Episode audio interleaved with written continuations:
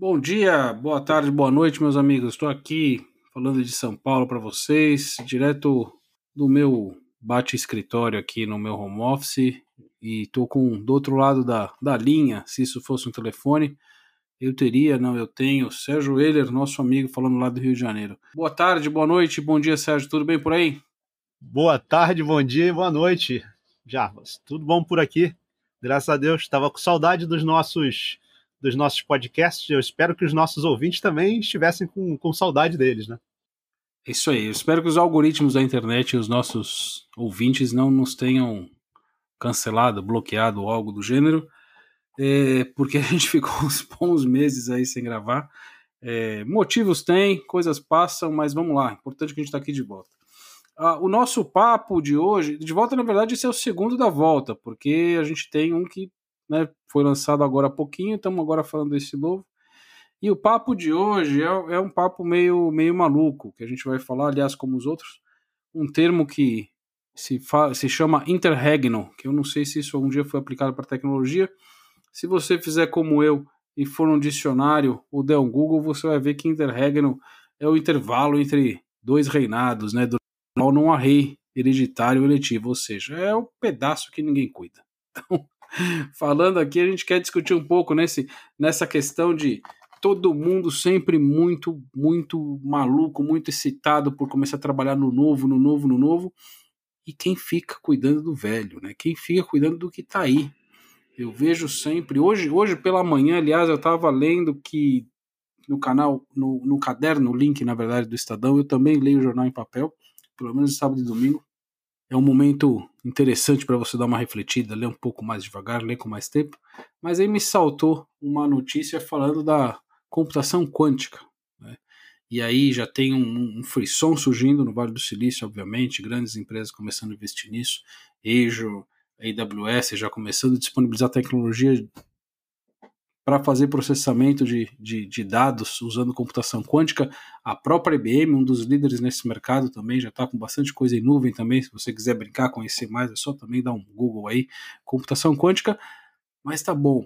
O que a gente faz para resolver o problema do Wi-Fi lá de casa enquanto isso?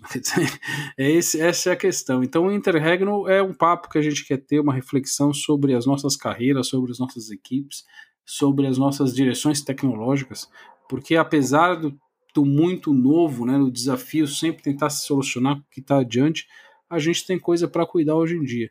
E balancear essas duas coisas de fato é um desafio, porque muitos profissionais, eu diria grande parte dos profissionais de TI, principalmente os que estão chegando no mercado, estão sempre buscando trabalhar com as coisas absolutamente novas. O que faz com que a já carência gigantesca de profissionais na área de tecnologia se torne um problema ainda maior, porque você muitas vezes não encontra pessoas que querem começar a trabalhar por tecnologias não legadas, não tão velhas, mas que já estão estabelecidas, né? Ou seja, aquela coisa que está entre o caminho, entre a coisa que é o velho, que já está legado, que aí você tem formas de cuidar, e o não tão novo. Por isso, a esse interregno, porque entre uma tecnologia mais antiga e uma mais nova que a gente está querendo fazer essa discussão. Como é que a gente constrói equipes, como é que a gente é, organiza o trabalho de maneira que seja prazeroso fazer as duas coisas, cuidar do absolutamente novo, mas também manter o que está trazendo recurso, o que está trazendo receita, o que está mantendo os negócios no dia a dia hoje, no que já está estabelecido. É por aí, né, Sérgio? Eu acho que sim, Jarbas. É, ele faz esse, esse episódio nosso faz a, a, a, conexão direta com o nosso episódio anterior, que é o, é o Tech Porn, né? Onde a gente fala da empolgação e do frisson e da excitação que a, a tecnologia nova gera nas pessoas. Né? É, eu de, definitivamente adorei essa palavra interregno, né? É, ela foi citada é, na, nossa, na nossa última reunião de planning aí, você citou, você citou ela, de planning do, do nosso podcast aqui, né? e eu adorei absolutamente a palavra e o, e o sentido que a palavra traz. Né? E é aquela coisa que se repete, né, Jarbas? A gente a gente tem que, tem que viver a história e tem que aprender com a história. Né? Então, é, o nosso legado ele vai estar tá sempre presente de alguma forma ou outra, de uma forma ou outra, porque a gente sempre vai estar tá gerando legado. Tecnologia é uma coisa em constante transformação. Como eu diria, o, o, o mundo e até a, até a, até a matéria, né? Então, é, a gente sempre vai ter que lidar com o legado, né? O, o problema é o quê? É você, muitas vezes, querer avançar demais, eu acho, sem dar a devida importância ao legado, né? Ou seja, é, não é tão sexy como era nos anos 80 ou nos anos 90, é, redes TCP/IP, mas se você não mantém a sua rede TCP/IP de forma correta, se você não entende como é que aquilo ali funciona, como é que você vai aplicar tecnologia nova? Né? É como se você estivesse construindo um prédio e não tivesse noção alguma das fundações daquele prédio. Né? Aí o que, que você vai fazer? Ou você vai construir muito pouco, porque você não tem noção daquela fundação, ou você vai construir demais e você vai destruir esse prédio. Né? E aí, nesse meio tempo, né, a quem você consulta? Você consulta a quem construiu a fundação. Agora, se quem construiu a fundação já não está mais, como é que você vai construir daí para frente? Eu acho que você tem, teria que estar tá preocupado em fazer o quê? Em trazer perenidade ao conhecimento da fundação, a, construção da fundação e a importância da fundação nesse, nesse novo caminho tecnológico que você vem a seguir, que você tem que seguir, como os nossos amigos franceses dizem, né? Isso é um tour de force, não tem jeito. Ou você, já falei isso no nosso podcast, tecnologia para mim é igual a bola de neve. Ou você rola com ela, ou ela rola por cima de você. É o que nos leva a fazer uma reflexão sobre o caminho, na verdade, que os profissionais estão buscando nas áreas todas, né? Então, Hoje tem uma febre, e a gente falou um pouquinho disso no outro, de todo mundo tem que conhecer container, né? Todo mundo tem que conhecer Kubernetes, ou Kubernetes, ou qualquer outra forma de pronunciar esse troço. E sim, é, é uma tecnologia bastante interessante, é, mas ela, por ela mesma, se, se a gente for olhar nesse, por esse prisma, já ficou um pouquinho velha, né? Porque já tem as, na própria cloud o uso de, de funções que, que já passaram, deixaram essa tecnologia para trás. Essa é uma daquelas que ficaram no meio do caminho provavelmente muita gente investiu muito dinheiro e logo vai ter que estar tá migrando as plataformas para alguma outra coisa. Ou não. Né? Então, a questão é, é até onde a gente investe em coisas absolutamente novas e até onde a gente investe em estabilizar as coisas que a gente já tem. Porque muitas vezes a gente consegue construir plataformas seguras com tecnologias mais estáveis e que e são absolutamente eficientes também. Então, o, o, o que você falou das redes, por exemplo, é um aspecto interessante. É, hoje você vai buscar um profissional de tecnologia que trabalhe com redes, é muito complicado de encontrar. É mais difícil encontrar alguém que se diga, olha, eu trabalho com redes, do que você encontrar alguém que trabalhe com cloud. Essencialmente, você cria aí uma tremenda oportunidade para quem quer de fato se tornar um sólido profissional em redes. Claro, hoje você precisa de muito menos pessoas para administrar uma rede. Sim, as redes, os sistemas simplificaram a ponto de que você consegue lidar com dezenas e dezenas e dezenas de sites apenas com um ou dois profissionais? Sim, sem dúvida. A questão é, é que você precisa do conhecimento embarcado e as pessoas precisam olhar para essas coisas, porque não adianta um profissional que seja um profissional de redes, como você falou, não ter conhecimentos sólidos em TCP/IP, porque ele simplesmente não vai conseguir configurar adequadamente e desenhar e projetar, manter e fazer conserto das coisas, né, o troubleshooting, quando você precisa dele, porque se ele não conhecer TCP/IP não adianta. Então, ou seja, além de ser uma oportunidade profissional para as pessoas buscarem essas áreas que não são as áreas que estão na crista da onda, vamos dizer, as que mais publicam, os livros são publicados hoje, artigos na internet, sites, tecnologias, mas também ele tem ou ela tem um enorme campo de trabalho em tecnologias que não são as, as essas. Então, vale a pena, tanto para o profissional que está trabalhando nessas áreas, se complementar, entender e saber o que tem que fazer, mas também procurar emprego nessas áreas, porque as áreas estão aí e estão disponíveis. Verdade, Jarbas. Eu, eu acho que um, um. Você estava falando aqui, eu estava pensando eu acho que um dos grandes símbolos, talvez, desse interreg, do interregno aí, que a gente possa usar hoje, seja o COBOL. A demanda por desenvolvedores COBOL hoje, ela é, eu diria, brutal. Por que, que ele é brutal? Porque ainda tem uma tonelada de sistemas escritos em COBOL, tem oferta de emprego de gente precisar manter, pra, precisa de gente para manter essa, essa estrutura, só que COBOL é nada sexy, né? Eu vou te falar, eu aprendi a programar em COBOL com 13 anos de idade. Né? Meu primeiro programa escrito na vida foi escrito em COBOL, né? E era um programa para separar números pares de, de números ímpares, super complexo. Né? e aí, o que, que acontece? É, hoje não tem gente para programar em COBOL. Então, o que, que se faz com sistemas legados que estão lá em COBOL? Né? Ao mesmo tempo que, é, que isso passa a ser uma oportunidade né, é, até de evolução tecnológica. Como é, que eu, como é que eu posso dar um exemplo dessa evolução tecnológica? Hoje você tem COBOL, né, você tem linguagem COBOL lá, que tem suas características e tem muito código escrito, né, mas hoje pouca gente sabe, por exemplo, que você consegue rodar programas COBOL né, em, no AWS Lambda, por exemplo. Né? E o que, que acontece? Isso pode ser um caminho de, de migração importante de aplicações mainframe, por exemplo, para a nuvem. Por quê? Porque nos mainframes você tinha lá os monitores de transação, que eles chamavam. Na IBM se chamava Six, na Bull, que eu cheguei a trabalhar, foi o, o era o TDS. E o que, que eles eram?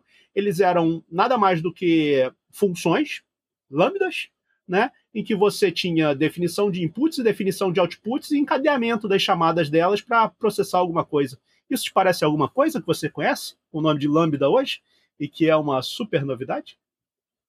É, exato, é absolutamente a mesma coisa. É por isso que as pessoas não podem simplesmente investir só no novo. Até se perguntar por que eu preciso migrar, preciso migrar porque faltam profissionais no mercado. Ok, então vamos trabalhar nisso. Mas a gente não pode deixar de olhar as duas coisas e estabelecer uma ponte entre esses dois mundos. Né? Então, estabelecer a ponte entre você estar tá trabalhando em sistemas e aplicações que eventualmente carecem de profissionais. E então, percebam que são, são, são duas, duas formas diferentes de ver o problema que a gente tem que levar em consideração. A primeira é: sou eu gestor da empresa e estou preocupado com a continuidade do negócio. Sou eu um profissional de TI e estou preocupado em conseguir emprego. Então, obviamente, muito provavelmente, a cabeça do gestor de TI que está preocupado com a continuidade do negócio, ele vai estar tá buscando modernizar as aplicações, ele vai estar tá buscando migrar. Mas muitas vezes, ou não é não é improvável encontrar uma situação onde o investimento é muito alto para fazer isso. Ou ele vai ter que demorar anos para receber uma decisão corporativa, eventualmente global, para ir numa nova direção. Nesse meio tempo, nesse interregno, você vai precisar de gente para tocar. Então, aquele profissional vai ter lugar para trabalhar nesses sistemas mais antigos.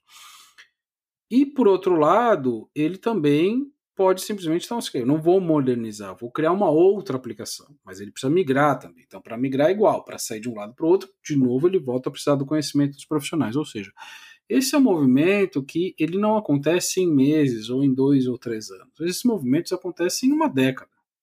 Porque quando você cria processos, você cria uma aplicação, você treina as pessoas para usarem ou para fazerem com que aquela coisa funcione, seja do ponto de vista de negócio, seja do ponto de vista de dia a dia de tecnologia, você não consegue mudar de um dia para a noite. Né? Como, não é como aplicar um patch, que aplicou o patch, momento seguinte, ou instalar um, um, criar uma, uma instância nova com uma nova imagem. Não, não, não é assim que funciona. Né? Então, todo mundo sabe aqui que você demora anos para mudar as coisas. Portanto, uma decisão dessa, ou eu mudo minha carreira profissional, eu começo loucamente do zero em outra área, ou eu me fortaleço mais na área que eu conheço, enquanto eu adquiro um pouco mais de estofo em outra, são decisões que os profissionais de tecnologia ou as profissionais de tecnologia têm que tomar e têm que pensar o tempo todo.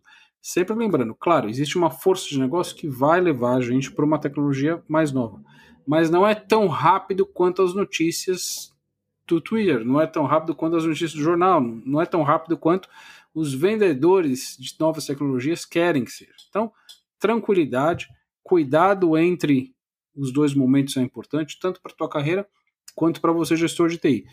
Não entre em pânico, é, não precisa ser correndo, precisa ter um plano, claro, mas é algo que vai ser realizado em um tempo razoável, porque se as coisas já estão funcionando, você ainda tem espaço para otimizar, você tem espaço para torná-las também melhores do ponto de vista de, de disponibilidade, eventualmente até de eficiência, de custo, não precisa sair correndo.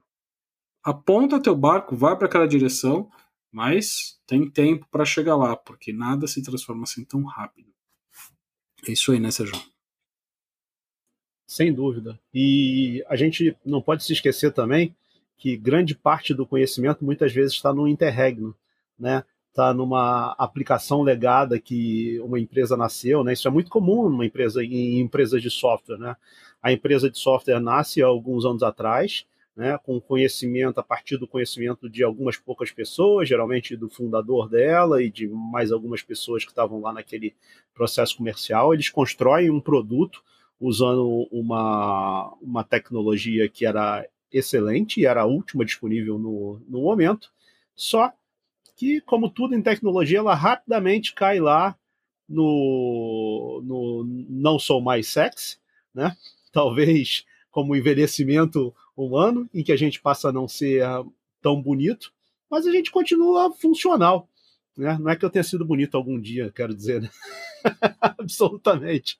Mas a gente continua, a gente continua funcional, entendeu? Então isso daí é isso daí é que é mal compreendido, né? Daí às vezes o mal entendimento do profissional de, de, de tecnologia, Jarbas, de muitas vezes começar pelo interregno.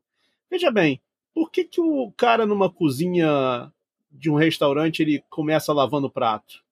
Porque ele tem que entender o processo todo né? E muitas vezes o começo está no interregno, né? Então as pessoas não entendem que até muitas vezes que elas vão trabalhar com tecnologia muito nova numa empresa, com funções ou com Kubernetes, eles vão ter que entender o que está lá, o que, que é o não tão sexy que vai para esse, esse novo lugar, né? Aí é que eu acho que é, é uma coisa que vale a pena a gente chamar atenção para as pessoas. As pessoas acham que muitas vezes hoje, Jarvas, elas estão esquecendo que elas têm que começar do, do, do começo, é uma coisa, né? E que tecnologia é um meio para os negócios, não necessariamente um fim, né? A não ser que você trabalhe numa, numa empresa de pura, puro desenvolvimento de tecnologia.